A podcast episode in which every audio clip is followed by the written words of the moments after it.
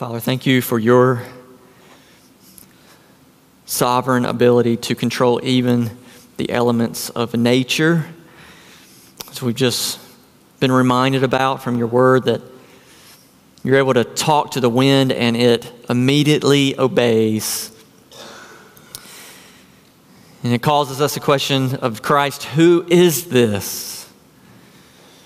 He's the Son of God. Father, there are so many times in our lives where we are those fearful disciples in the boat and we are wondering, where will help come from? When will the storm pass? And I don't understand.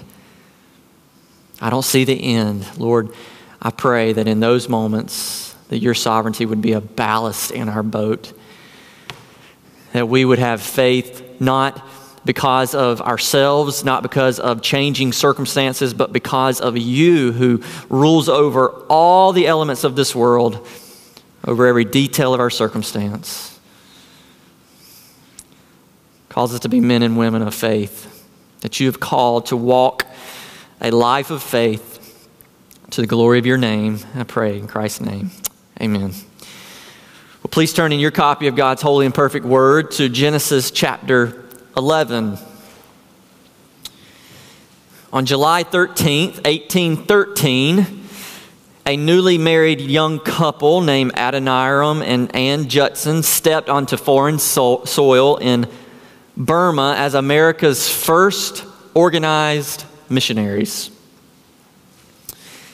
Just a few years before that, Adoniram, in his late teens, had deep desires to give his life to God for the sake of making his name known in places that God's name had never been heard.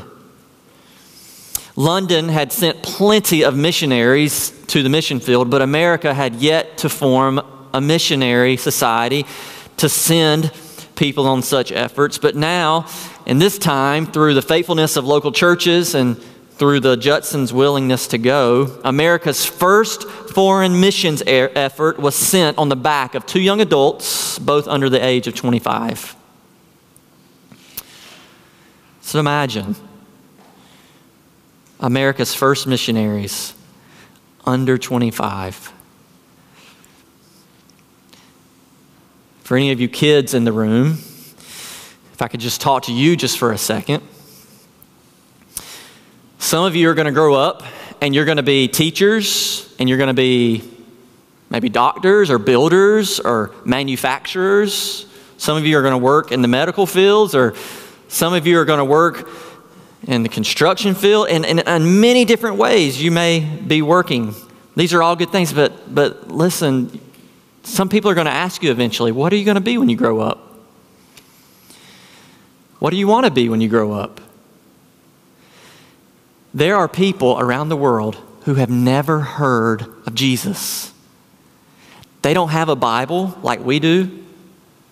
They don't know that God can save them because of what Jesus has done.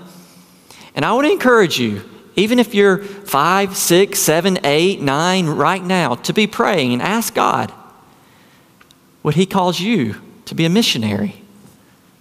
To go tell people in unknown places about Jesus and what He has done. It's great to be a doctor and a teacher and a builder and all these things. But maybe God would call you, even at a young age, to be a missionary. Teenagers, think about Adoniram and Ann Judson, both under 25 years old. Both decided to be missionaries when they were teenagers. Teenagers, you live in a culture today that gives you a really long runway to grow up on. And my encouragement to you would be, don't waste your teenage years in indecision. Don't think, well, I'll figure it out in my 30s. The first missionary movement in America started with a group of teenagers. So don't let anyone tell you you're too young. Don't let anyone tell you that life's about you. Find a mission for God, for the glory of His name, right now in your teenage years, and set your life to live for it. And don't waste your teenage years. Don't say, I'll figure it out later. God calls you right now to be involved in the Great Commission. And parents, we need to give our kids a vision of God that goes beyond America. A vision of God that calls them to engage in the Great Commission right now. See, before Adoniram and Ann were married, 23-year-old Adoniram Judson wrote this letter to his soon-to-be father-in-law asking for his daughter in marriage before they go to the mission field. Just listen to how he asked for her in marriage. He writes to his father-in-law, quote, "I have now to ask whether you can consent to part with your daughter early next spring to see her no more in this world. Whether you can consent to her departure to a heathen land and her subjection to the hardships and sufferings of a missionary life. Whether you can consent to her exposure to the dangers of the ocean, to the fatal influence of the southern climate of India, to every kind of want and distress, to degradation, insult, persecution, and perhaps a violent death. Can you consent to all of this? For the sake of him who left his heavenly home and died for her and for you. For the sake of the perishing immortal souls, for the sake of Zion, for the sake of the glory of God, can you consent to all of this in hope of soon meeting your daughter in the world of glory with a crown of righteousness brightened by the acclamations of praise which shall resound to her Savior from heathens saved through her means from eternal woe and despair?" Fathers in the room, can you consent to this? The father-in-law's response, "I'll let my daughter make up her own mind." Wow. And so they went. Adoniram and Ann Judson, 1813, went to the mission field, and Ann would die 13 years later in mission. Adoniram would spend 38 years in Burma. He would die at the age of 61 and be buried at sea. He only returned to the States one time in his entire mission. That story makes me ask, how in the world does someone live that kind of life? With such perspective. And here's the answer. There was a call of God and a life of faith. This is the explanation for the life of every Christian, although yours may not be as severe as the Judsons were. Every Christian, still, here lies a man who experienced this call of God and the life of faith. May that be said of all of us when we die. And this call of God and life of faith is exactly what we see in our text today. So look with me in Genesis chapter 11, starting in verse 10. These are the generations of Shem. When Shem was 100 years old, he fathered Arpachshad 2 years after the flood. And Shem lived after he fathered Arpachshad 500 years and had other sons and daughters. When Arpachshad had lived 35 years, he fathered Shelah. And Arpachshad lived after he fathered Shelah 403 years and had other sons and daughters. When Shelah had lived 30 years, he fathered Eber. And Shelah lived after he fathered Eber 403 years and had other sons and daughters. When Eber had lived 34 years, he fathered Peleg. And Eber lived after he fathered Peleg 430 years and had other sons and daughters. When Peleg had lived 30 years, he fathered Reu. And Peleg lived after he fathered Reu 209 years and had other sons and daughters. When Reu had lived 32 years, he fathered Serug. And Reu lived after he fathered Serug 207 years and had other sons and daughters. When Serug had lived 30 years, he fathered Nahor. And Serug lived after he fathered Nahor 200 years and had other sons and daughters. When Nahor had lived 29 years, he fathered Terah. And Nahor lived after he fathered Terah 119 years and had other sons and daughters. When Terah had lived 70 years, he fathered Abram, Nahor, and Haran. Now notice it shifts here. Verse 27. Now these are the generations of Terah. Terah fathered Abram, Nahor, and Haran. Haran fathered Lot. Haran died in the presence of his father Terah in the land of his kindred in the Ur of the Chaldeans. And Abram and Nahor took wives. The name of Abram's wife was Sarai, and the name of Nahor's wife Milcah, the daughter of Haran, the father of Milcah and Iscah. Now Sarai was barren. She had no child. Terah took Abram, his son, and Lot, the son of Haran, his grandson, and Sarai, his daughter-in-law, his son Abram's wife, and they went forth together from Ur of the Chaldeans to go into the land of Canaan. But when they came to Haran, they settled there. The days of Terah were 205 years, and Terah died in Haran. Chapter 12, verse 1. Now the Lord said to Abram, "Go from your country and your kindred and your father's house to the land that I will show you, and I will make of you a great nation, and I will bless you and make your name great, so that you will be a blessing. I will bless those who bless you, and in him who dishonors you I will curse, and in you all the families of the earth shall be blessed." So Abram went as the Lord had told him, and Lot went with him. Abram was 75 years old when he departed from Haran, and Abram took Sarai his wife and Lot his brother's son and all their possessions that they had gathered and the people that they had acquired in Haran, and they set out to go to the land of Canaan. When they came to the land of Canaan, Abram passed through the land to the place of Shechem, to the oak of Moreh, and at that time the Canaanites were in the land. Then the Lord appeared to Abram and said, "To your offspring I will give this land." So he built there an altar to the Lord who had appeared to him. From there he moved to the hill country on the east of Bethel and pitched his tent with Bethel on the west and Ai on the east. And there he built an altar to the Lord and called upon the name of the Lord. And Abram journeyed on, still going toward the Negev. We've been studying Genesis, and at this point in Genesis, we come to a turning point in the book. Chapters 1 through 11 of this book serve like a prologue to the rest of the book. If you remember, in chapters 1 through 11, we've seen the nations, we've seen the general humanity, and a bird's eye view of the events of history. We haven't really lingered for a long time on one person in particular. But starting in chapter 12, the focus goes from broad to very specific. And for the rest of the book, we're not going to be looking at the generations. We're going to be looking at one family in particular, in specific, the family of Abraham, Isaac, Jacob, and Joseph. Starting in chapter 12, God shows his plan for history. He's not going to wipe out the wicked people like he did in the days of Noah and the flood. No, here he's going to begin to show how he's going to redeem people, specifically through one line of descendants. The big picture chapter of what's going on here is God is going to call one man to himself, and then he's going to use that one man to bring about redemption for the world. And in many ways, the whole Bible is explained by what happens here in calling Abram to himself. Now, I want to set the stage for what's happening here as we focus on one family in particular.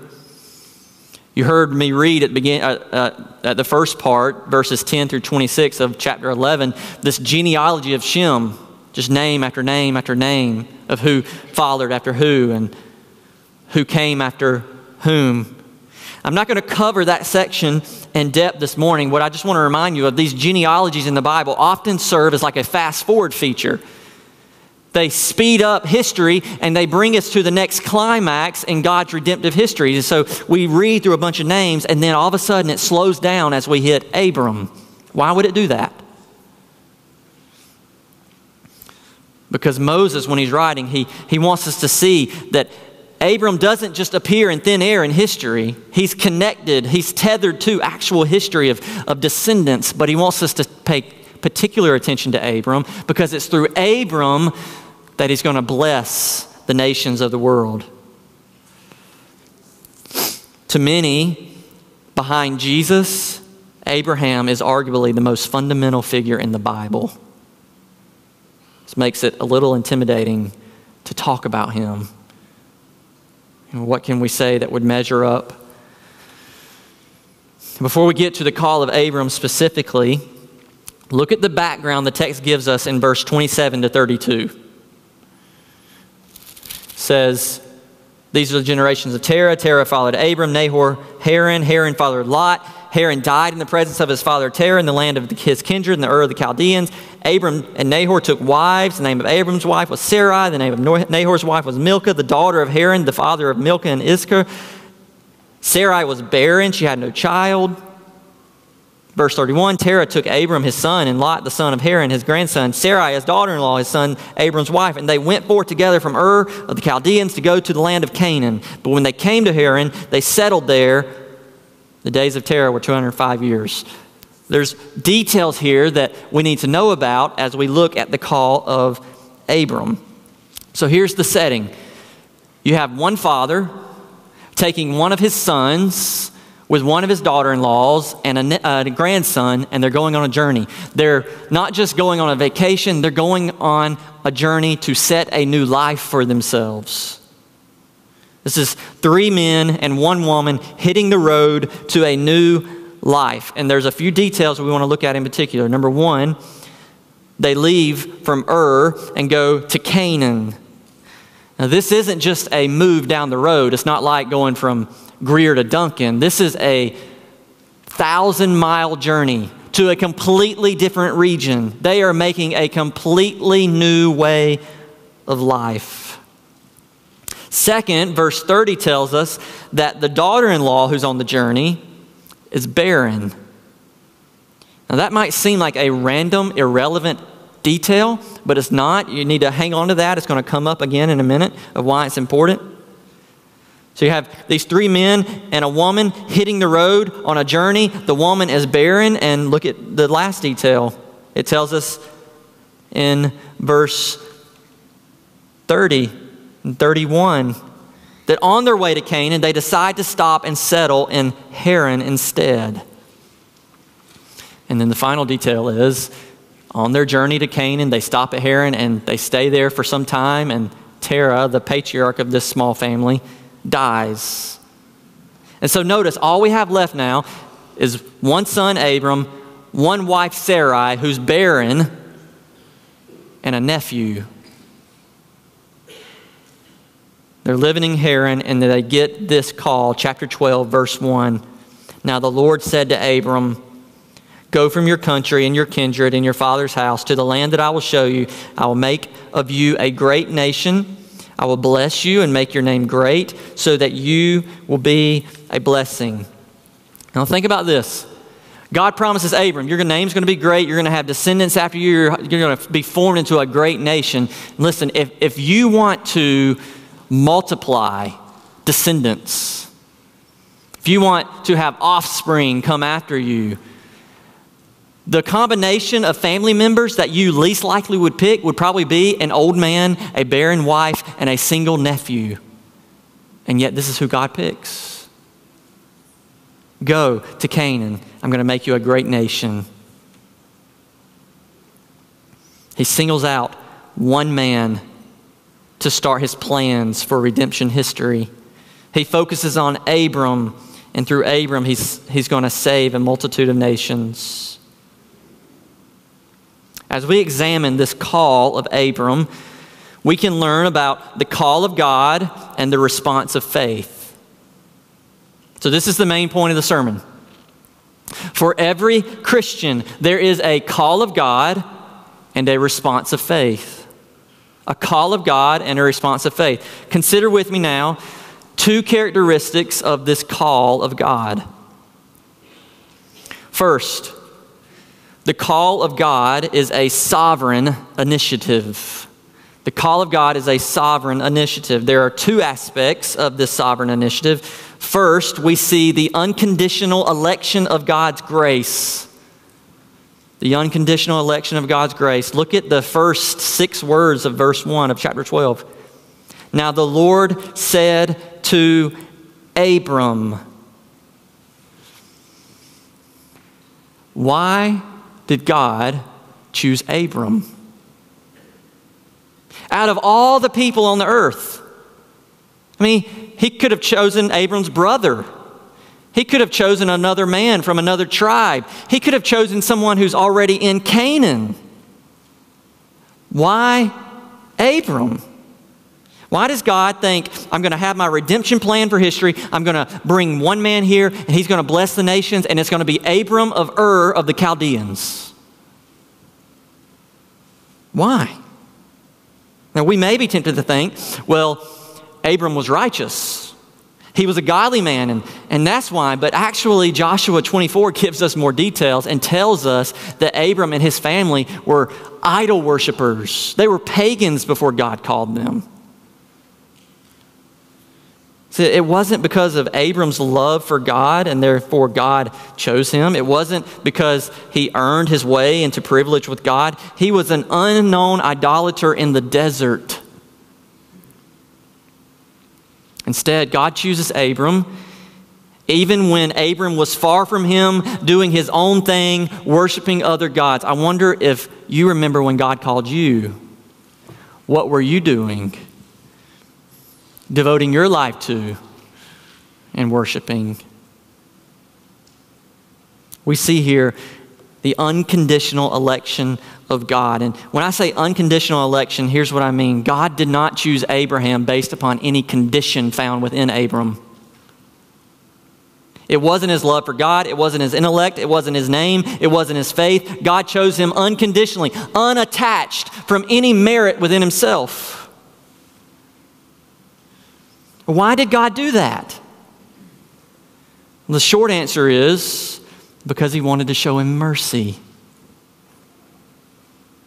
You can say, well, why did he want to show him mercy?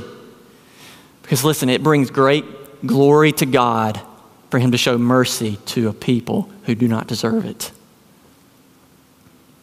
And if we want to go deeper than that, we will only frustrate ourselves. We can say, well, why did he want to show mercy to him in particular? And brothers and sisters, we must be content to receive God's answer. Romans 9:15 talks about the dynamics of this sort of election. God says, I will have mercy on whom I have mercy, and I will have compassion on whom I have compassion. John Piper writes this, quote, God zeroes in on one man, and in complete sovereign grace, God comes to this undeserving idolater and says, with life-giving authority, I'm going to bless you. John MacArthur says, why did God choose Abram? God chose Abram because he wanted to choose Abram. Kevin DeYoung summarizes it like this, quote, the first thing we see in this passage is the principle of election at work. Why Abram? We can come to no other reason than God. God decided that he would pluck Abram from his family out of Ur of the Chaldeans, make promises to them, and send them to Canaan, simply God's sovereign pleasure and purpose. Friends, there's only one reason why God chooses. His sovereign grace, and he dispenses it freely to whomever he wills. And where does this land for us? Listen, if you're trusting in Jesus Christ today, fundamentally, primarily, ultimately, it's because God at one time executed a sovereign initiative on you and called you. Not because of your love for him, not because of your faith, not because of your intellect, not because of your smartness, not because of your goodness. God in his mercy looked on an undeserving sinner and said, I'm going to bless you. Follow me. And we can ask the question of ourselves, why did God call me? Simply because he wanted to show you mercy. This is humbling. The only response to this kind of teaching in the Bible is the furthest thing away from pride. The only response is hand over the mouth, just thankfulness.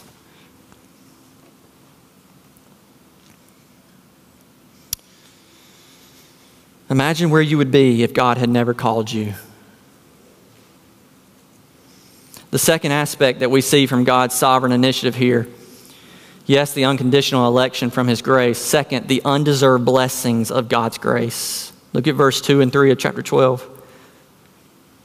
He tells Abraham, I'm calling you out, and I will make you a great nation. I will bless you and make your name great so that you will be a blessing. I will bless those who bless you, and in him who dishonors you I will curse, and in you all the families of the earth shall be blessed. Notice the undeserved blessings just poured out on this man called from Ur. I'm going to give you a land. I'm going to make you a great nation. I'm going to give you other blessings. I'm going to give you a great name. I'm going to make you a blessing to others. I'm going to protect you. I'm going to give you a legacy. I'm going to make sure your thumbprint is on all the families of the earth. And Abram must be thinking, who am I to be receiving these blessings? And what did I do? And this is the point. This is the goodness of God washing over undeserving sinners, just pouring on more and more of his sovereign gifts. Notice this is what the people of Babel wanted last week. And we want to be known, we want to be strong, we want to have a nation, we want to have a legacy for a name for ourselves, and God doesn't give it to them. He gives it to a random guy in the desert. This is the goodness of God shown to every undeserving person he calls. And you say, well, how do I know if he's calling me? Listen, do you want to come? Do you want God? Do you want to forsake your worldly passions in the flesh and the desires for sin? And do you want to turn to Jesus and say, I want you? Listen, people who want God and genuineness, it's because God has called them. And those who never want God, they say, I don't want anything to do with him. I prefer the world instead. I'm going to continue to go this way. I don't have time for them or him. That's how you know. How do you know if you're called? Do you want God? Jesus said in John 6:37, whoever comes to me, I will never cast out. Do you want him? Do you want to come to him? When God calls, when the sinner comes, God gives undeserved blessings pouring out from his overflowing, effectual, calling, freely dispensing grace.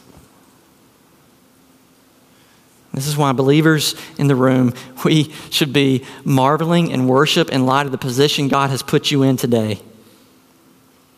Do you remember the darkness he called you from?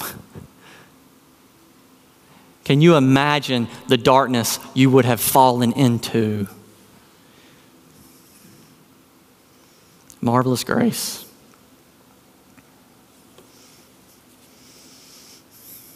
There's a general call that goes out to everyone who will hear. Repent, believe the gospel. If that's you this morning, repent, believe in Christ and what he has done. There's a general call. But listen, when you repent and believe, it's because at that moment, God made his call effectual and did a work in you. In this text, we see, yes, the characteristics of God's call. It's a sovereign initiative. But look, second, the call of God is a summons to respond in faith. Look at the start of verse 4. So Abram went as the Lord had told him. Just notice the simplicity of God to call Abram and Abram to respond in simple faith and obedience. God said, go, and Abram goes. And then in verse 4 through 9, we see this extraordinary exercise of faith from Abram. What does it look like to respond to God in faith? First, faith is leaving all behind and following God. Look at verse 4. So Abram went as the Lord had told him, and Lot went with him. Abram was 75 years old when he departed from Haran. 75 years old. Established in Haran, settled into a routine. He's probably thinking, I already had my one big move, God. My adventures are done. I just lost my father. You know, I need stability. I need security. I need retirement. I don't have kids to take care of me when I get old. I'm on the back nine of my life. I'm absolutely not. Those days are done. I am done. It would have been easy for him to reason like that. And he doesn't. What does he do? He forsakes his life in Haran. He picks up his things and he starts traveling, and get this, to a place that he still doesn't yet know. This is the picture of faith and the other side of repentance, leaving the former behind and turning to go to God. And if you've never trusted in Jesus, there is a call from God to leave your former sins behind, your life and sins behind, and turn to Jesus, to look at Jesus dying on the cross to say, I deserve that because of my sin, but Jesus took my place. to see Jesus rise from the dead, to say, he's given me new life because I'm trusting in him. This is the call of God, to forsake behind the past and turn to Jesus in faith. If you've never done that, I invite you to do it right now. You don't have to wait till the end of the service. You don't have to wait till this week. Call out to God right now. I repent. I'm a sinner, and I need Jesus to save me, and he will. Second, faith is trusting God with unanswered questions. Look at verse 5. And Abram took Sarai, his wife, and Lot, his brother's son, and all their possessions that they had gathered, and the people they had acquired in Haran, and they set out to go to the land of Canaan. Imagine the questions Abram and Sarai must have had when God called them to go. Like, I'm 75. What about all this stuff? What about this land? What are our travel logistics? What are we going to do with all these animals? How are we going to have the work help we need? And by the way, what are we going to do when we get there? And why Canaan? Remember that awful cursed city. Anywhere but there. Now, Abram didn't have answers to these questions. He's completely walking into the unknown, and yet he still walks forward in faith. Listen to how Hebrews 11 describes his faith. By faith, Abraham obeyed when he was called to go out to a place that he was to receive as an inheritance. He went out not knowing where he was going. It's amazing. And this is often the life of faith. The life and every day with God where you don't understand everything. You can't see all of the purposes. You have unanswered questions. You say, why did this happen? Why did God allow this? Perhaps some of you are in seasons of life right now, and you have tons of questions and very little answers. Listen, in these times, remember that in the times of unanswered questions, it doesn't mean God doesn't have an answer. And God doesn't call you to follow him when you have all the answers. God calls you to follow him, trusting that he does. Following God even when we don't have clear answers. Third, faith is trusting God even when you can't see. Look at verse 6. Abram passed through the land to the place at Shechem, to the oak of Moreh. At that time, the Canaanites were in the land. Imagine Abram and Sarai, they're on this walk of faith. They finally get to Canaan, and it's full of people.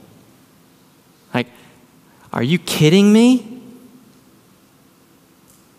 I left everything I knew. I traveled 400 miles. I fought the elements. I dealt with these screeching and stinking livestock. You promised me a land, and now I'm here, and it's full. Imagine going on vacation, and you walk into your rental house, and everybody's chilling on the couch. What are y'all doing here? Oh, we're here with you guys this week. No, this is my house this week. No. He goes to the land of Canaan, and it says, at that time, the Canaanites were in the land. Abram must look around, seeing all the Canaanites, and wonder, I don't see how any of this will ever be mine. I'm an old man with a wife, a nephew, hired workers. The Canaanites are not just going to hand over their land. Have you ever been riding with someone, and they decide to take a back road, a shortcut, to the destination, and as you're traveling, you're thinking, I have no idea where I am. You're like, where are we? And they say, you don't recognize it? No, I don't have a clue. And they say, what? Just hang on, you'll know where you are in a minute, right? You go a little bit further, and they say, do you know where you are yet? No, I don't have a clue.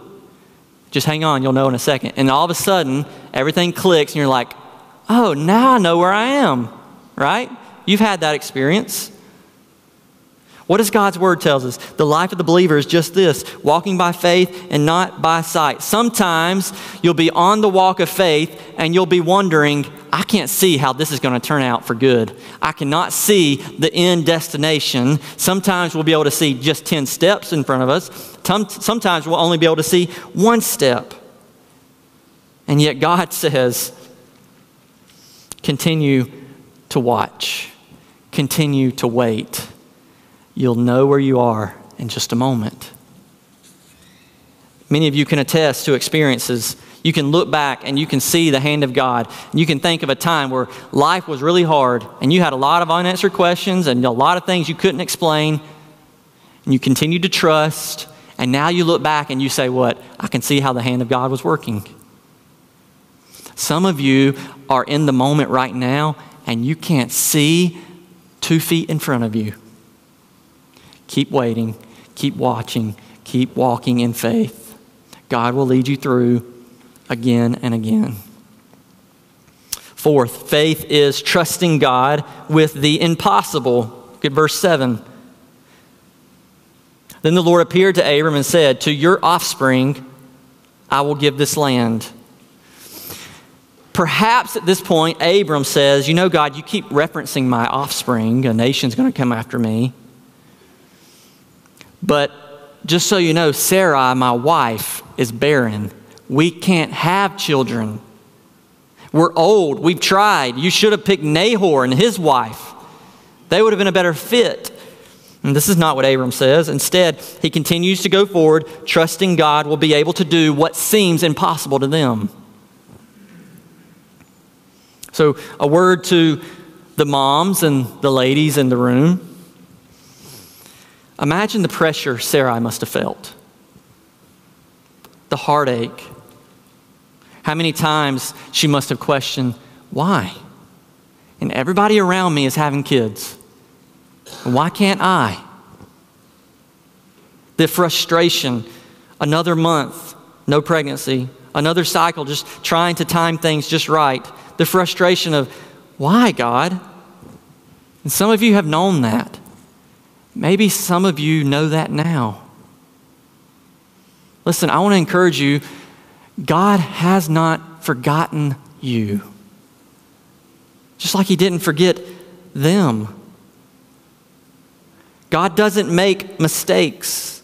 His timing is perfect. His plans are intentional. His purposes are always good. And the biggest battle for faith that you have right now is to believe that in the darkness. What might seem like an impossibility is not impossible. And listen, if God chooses not to give you that gift, to have the faith, the trust that his ways are higher than yours, that his purposes are better than you can fathom, that he's not withholding joy from you, but he's preparing for you a bigger and better joy that's going to glorify his name in ways that you couldn't imagine. And as hard as it is in the moment, keep walking by faith. We sang the song a minute ago, Blessed Assurance, written by Fanny Crosby, who was blind. She said that she would not take the gift of sight if someone offered it to her. Why? She said, because if she had sight, she may not be able to worship God in the way that she has worshiped him as a blind woman. What a perspective. For moms in the room, the greatest model you can live for your kids is a walk of faith that's not dependent upon everything going just right. The greatest model of faith that you as a mom can put before your kids is that when everything seems to go wrong, you have a high view of God that says everything is going according to God's plan for his glory. To be a mom that presents a high view of God to your kids is a mom that is highly esteemed herself. Continue the walk of faith. By this point, Sarai's probably accepted her barrenness, but God says, I'm not done yet. And fifth and finally, faith is continuing to worship even in the midst of the unknown. Look at the second half of verse 7. So he built an altar to the Lord who had appeared to him. From there he moved to the hill country on the east of Bethel and pitched his tent with Bethel on the west, Ai on the east. And there he built an altar to the Lord and called upon the name of the Lord. Just think of the situation. He's left everything he's known. He's gone to be an unknown resident in an unknown land. The land he goes to is full. His wife is battling monthly discouragement of barrenness. It would have been easy to look around and say, none of this makes sense. And have you been there? It doesn't make sense. I can't see how it's going to work. Where is God? What do you do? What do you do in that moment? Continue to worship in the midst of the unknown. Even though Abram faces all of the unknown above, he doesn't give up. Instead, he responds in worship. He builds two altars. See, the formal tabernacle that would house the presence of God on earth in worship wasn't built yet. And so these patriarchs would often build these altars as places marking worship of Yahweh. And he doesn't have the fulfillment of all the promises, but notice what he has. Verse 7, the Lord appeared to him.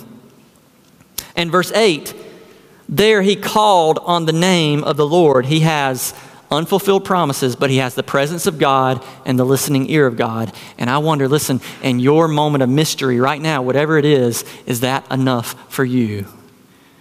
The presence of God and the listening ear of God. Whatever mysteries you're living in, whatever circumstance you're walking through, ask yourself, is God enough for me? This text shows us the sovereign call of God and a summons to respond in faith. God is setting the stage for redemption history. All of his plans to reconcile the world to himself starts right here and depends on the life of Abram. Here's where I would caution you, believers in the room. You're not walking to Canaan. God's not appearing to you like he did to Abram. We have the revealed word. God calls you to walk by faith in the revealed word, trusting in him still. It's not going to look exactly the same in how God speaks to you or calls you, but it's still going to be the same in God calling you and you responding to walk in faith. I started with Adoniram and Ann Judson's life. I'll finish with their story as a model of faith. God called them and summoned them to a life of faith, and their result of that life was anything but a life of ease. See, there's a prosperity gospel out there that says, if you believe, if you respond in faith, then you can get everything you want in this life. You can live heaven on earth. You can have your best life now. Listen, it is not true. The Judsons lived a life where they took 6 of their kids on the mission field. 6 of their kids died. Adoniram lost his first wife, Ann. He then remarried, lost the next wife too. He was put in prison. His feet were put in chains. He was strung up and was hanging all night with only his head touching the ground. The life of faith, the walk of faith, is not easy. And most of you will not experience that sort of persecution. I dare not say none of you will. Most of you won't. But it's still not a life of ease, but it's a life of faith. And listen, the Christian life is not a life where we look to this life to experience the ultimate joys. We look to the next life, a life we cannot see now, but a life God has promised, and we walk in faith. Let's pray. Father, thank you for your sovereign call. Thank you that even right now, your call is going out. Lord, I pray that your Spirit would be active now, even in calling a sinner to yourself. I pray for believers in the room who are discouraged and they're looking around and they want answers and they don't have any. They're disheartened. They're tired. Lord, I pray, God, that you would strengthen their resolve to continue walking by your grace. That they would indeed walk by faith and not by sight in whatever circumstance they're in, whether if it's a job situation or a sickness or a family situation, or something else, Lord, I pray that you would give them the grace to walk in faith, trusting that what you have in front of them is better than what they could prepare for themselves.